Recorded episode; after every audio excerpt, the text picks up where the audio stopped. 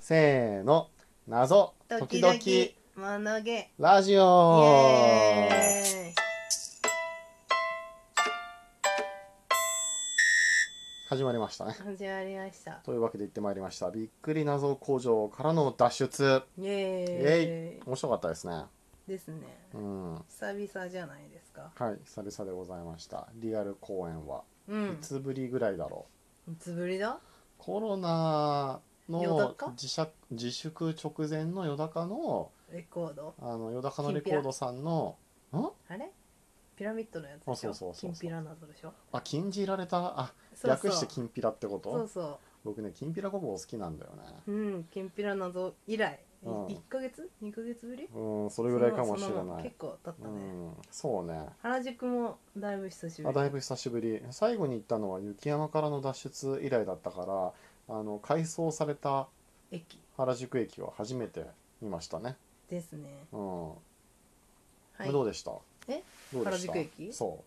うんびっくりしたうまあね確かにね あれが一番びっくりしたかもしれない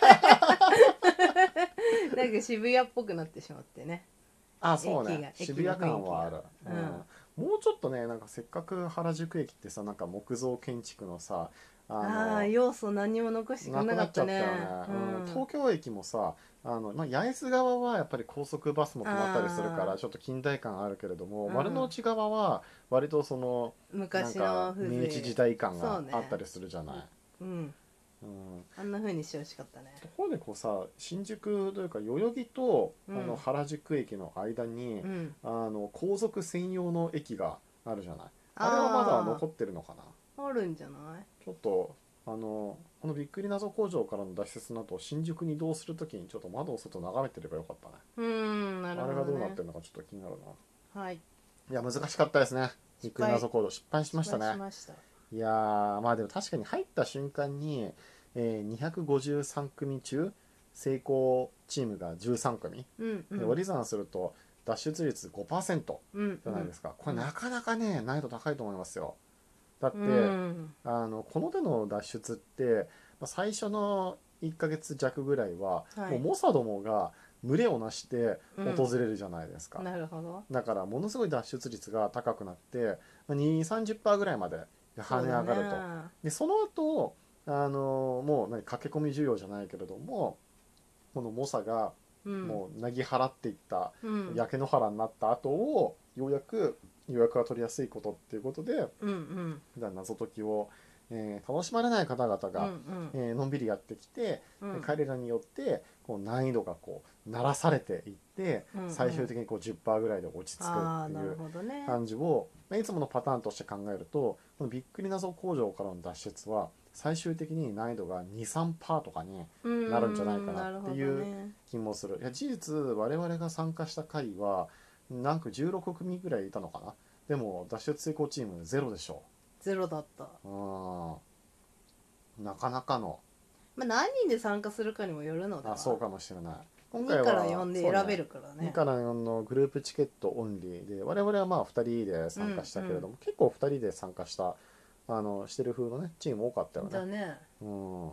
まあ、そう考えるとあのすごい参加しやすいうん、形態なのかもしれないね、うんあの金額的にもあの4人で参加すると、うんうんえーグループチケットを人で割り算すると1人うんうん3000円になるけれども、2人で参加してもうん1人4200円で、うんまあ、あの1000円ちょいしか上がってないことを考えると、えーまあ、2人でも参加しやすいっていうのはあるよね。うん、あの形式で言うと、まあ、1個前にやってた雪山と同等だけれああど、そうね雪山の方は確かもうちょっと高かったような記憶がまあテあンるトんで代がまああるんじテゃないント代なのかな、まあ、空間的にもね、うんあんまり多くのチームを入れないね押し込めることはできないから、うんまあでもあの雪山はかなりこのコロナの時代を見越したというかまああ、ー今こそあれやればいいんじゃないやればいのいみかたいなね夏だけどね夏だけいやでも夏だからこそ涼しい気持ちになれるし山登りしたい人は山登る代わりに確かに雪山今に山閉じ込められる登れないもんねそうそうそ確うあかるじゃにない、うんうんまあでも我々4人いたとしてもうん無理だったんじゃないいかやな無理だと思う無理だと思う、うん、いや今回はあやっぱりねなんだろうあの謎解き失敗した時うんによく思うんだけど、うんこれはあと1分あったら脱出成功できたのか、うんうんあと5分ぐらい必要だったのか、うんうんあるいはあともう何時間与えられようが多分脱出できないんだろうなっていうのの、まあ、3パターンぐらいに分かれるんじゃないかなと思うんだけど、びっくり謎工場に関して言うと僕はあと何時間与えられたとしても解あけなのい解けなかったと思そうかう、もうん、これ僕の苦手系ででもす、ね、ラストの、うんラスト工程うんまではだいぶ余裕があって我々言ったまあそうね10分そ15うね分残残っしてててそれぐらいはあったような記憶ある言ってた、うん、結構ねまあそっからね容赦なくヒント見たからね、まうあん、2多少見たね人っていうのもあったしね、うんうんうんまあ、あとちょっとあんまり明言はしないけれどもその人数が少ない人向けのこう仕組みなんかがあったりしてあーまあうそれが非常に好印象かなと思ってうん結構ねそうなんかもしねあの始めてすぐからもうなんかスタッフがこうチラチラこう寄ってきてはれないなんか様子を覗いててて、うんうんで僕らが、あの例のあのここの場面になった時に、うんうんなんかめっちゃ接近してきて、んなんでこのスタッフの方がこんなの 見てるんだろうかっあー確て思ったらなんかあの「その紙見ていただけますか?」って言われて見たら「ああー」って言ってでその後こうんうちょっとあってさ、になるほあどのねすごいこうヘルプというかあの2人や3人の参加者もケアしてるんだなっていうのをねそうだよねあの感じました、よかったと思います。うんあとまあ謎全体で言うとねちょっとね僕個人的にはねあの横浜アジト感があはった。あもっとなんかギミックめいた感じなのかなって思あってたけどーそうではなかったというかなんか古き良きいやそうそうそうそうそう謎解きそうそうそうそうがそう復活しましたっうん、いていう感じだよね。やあの横浜アジトってさあの僕らがあの謎解き始めたのってちょうど映画館からの脱出が終わった直後ぐらいだったとはいはい思うんだけれど、この頃の横浜アジトは本当にこう救いみたいな感じでさ以前のオリジナル系の脱出を全部こあーう片っ端から再現してってくれてコさナンとかもやあってコナたンしもねね。多分コナン1から4は全部横浜じゃないかなそうそうだよそうねあとなんだっけなんかえーとマジックとかさドラキュラ。ドラキュラもそうだしあとはオークションとあかあそうね。あと学級会ともかうそもうかだなね。うん、ちょっとなんかパッと出てこないあなんか迷いの森とかもあったような気がするそうそううん、あとななんとか博士だっけデス博士じあゃあなくーえってとマット博士。あマット博士か,、うん、だから軒並み横浜そうねに再現枠救われてたからみたいな感じだよねうん、再現そういうちょっとこうを力入れます。昔らしさというかあの加藤さんっぽさっていうのをうん。結構感じたような気はうんするうん。うんまあ制作期間がかなり短いらしいねあのうん通常は7ヶ月かかるんだってねうんだから半。年ちょいぐらいかけるんだねだかなるほど。ら半年ちょいかけてあのわずか1時間の公演をこう作り込むっていうことを考えると、うんうんやっぱりなんかこう一つのものを作るのにはそれぐらい期間がかかるんだねっていう、うんうんあの最近いろんな人がさこうマーダーミステリーとかさあの自分で謎解きの公演作ったりしてるけれどもさ、あのなんか費やしてきたのであろう時間っていうのがこう透けて見えるというかさあやっぱりある程度のこう制作期間がないあ。と、この密度の濃い時間っていうのは生まれ得ないんじゃないかなっていうのはうんちょっと感じる、なるほどね。うんでも二ヶ月で作る必要あったなんか多分あれコロナ的なもの ば空間が余っちゃうんじゃないのの？そういうこと？うん、全国公演でしょ確かこれあの原宿の他にいろんなところでやってるんでしょうーん。なるほど。うんかなり空間を問わないからあの小さな拠点でもやりやすいうんうんうん。感じだよね、うんうん。まああのこここれだけ用意する必要があるけど、うん。まあ、逆にこれ用意するの大変か うこの1回作ってどんどんあの他の拠点持っていけばそさうかもしれないできるからんうん少なくともあんなに雪山とかさうん。あアルバトロスみたいな難しさはないじゃないあーそうかもしれない。うん、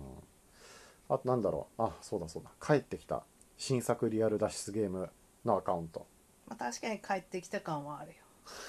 でも昔ながらのが帰ってきたっていあそういやいやアカウントの話ツイッターのう。、ああツイッタうん、あれさっきペコロさんが発見しましたよねー？うん発見した時はあんまりフォローしてる人もいなかったから、うなんだろうなみたいな感じだったよ。んなるほどねうん。教えてくれたけどなんかパチモンっぽいねみたいなあそうそうそうう。んいやあパチモンっぽいねって言ったけれどもいや多分本当にこの社内の人がうん一人でアカウント始めてやってんだろうなって思ったけれども、まあ、別に 面白くなかったんじゃないかな。なんかこうタイトル当てとかもやってたし、やってたねこんな没タイトルありましたみたいなのをツイートしてたねう、んうんうんでこれをやろうと思ったらあこの名前つけたいあでも他の団体が同じ名前使ってるとかああはいいはい、うのはい、やってたね、なるほどうんね、うんそういうのはねあるよねなんかこれいいって思ってもそのタイトルでググってみるともう誰かに使われてるみたいな、うんうんあるような気がする、うんあとはあのあー表彰状ってありましたねあー新しいね最速クリアチームだけがもらえるっていううんまあでもねこれ僕聞いた時はねちょっと罠だと思ったねうーんだってさそもそも脱出率がさ5%なわけだかうんうんら、あのこれよっぽど真剣に考えなければならないし例うんえば何50分ぐらいでうんこうラストアンサーにこうたどり着けたとしても、うんうんあの本当にその答えでいいのかっていうのは、あーもう普段以上に吟味してしかるべきだなっていうのなるがほどね思ってたからあのちょっとこの最速の表彰状はもう最初からこう視界の外というか、うんうんあのもうあんま意識あのしないどこうみたいなことをちょっとあのサイトで発表された時からちょっと思ってた、うん表彰状システムはこれからも入れたいのかねうん、うんどうなんだろうか入れないでほしいななんでいや競わせるのは平和じゃないよ、あープレイヤー同士でってこうと、んあの確かにあと何同じ回うん、でその早解きができる人がいないかの運にもよっちゃうよねああなるほどね、うん、だから早解きが得意な人がいる会に参加した人はあの相対的に表彰状が手に入れにくくなるじゃない、うーんちょっと不利になるっほちゃうような気はする、どねそうねうん、同じことは僕鈴木企画にも思うんだけどね早解き早解きじゃないけどあれ点数制で上位からこう色紙がもらえるじゃないああ別に点数はいいと思うんだよあでもさはや同じ点数でもさもらえる時ともらえないい時やそれは同じのがいたらねって感じだから、まあねはい、あと5秒でございます、はい最後にペコロさん伝えたいことえっ、とネギ右ボタン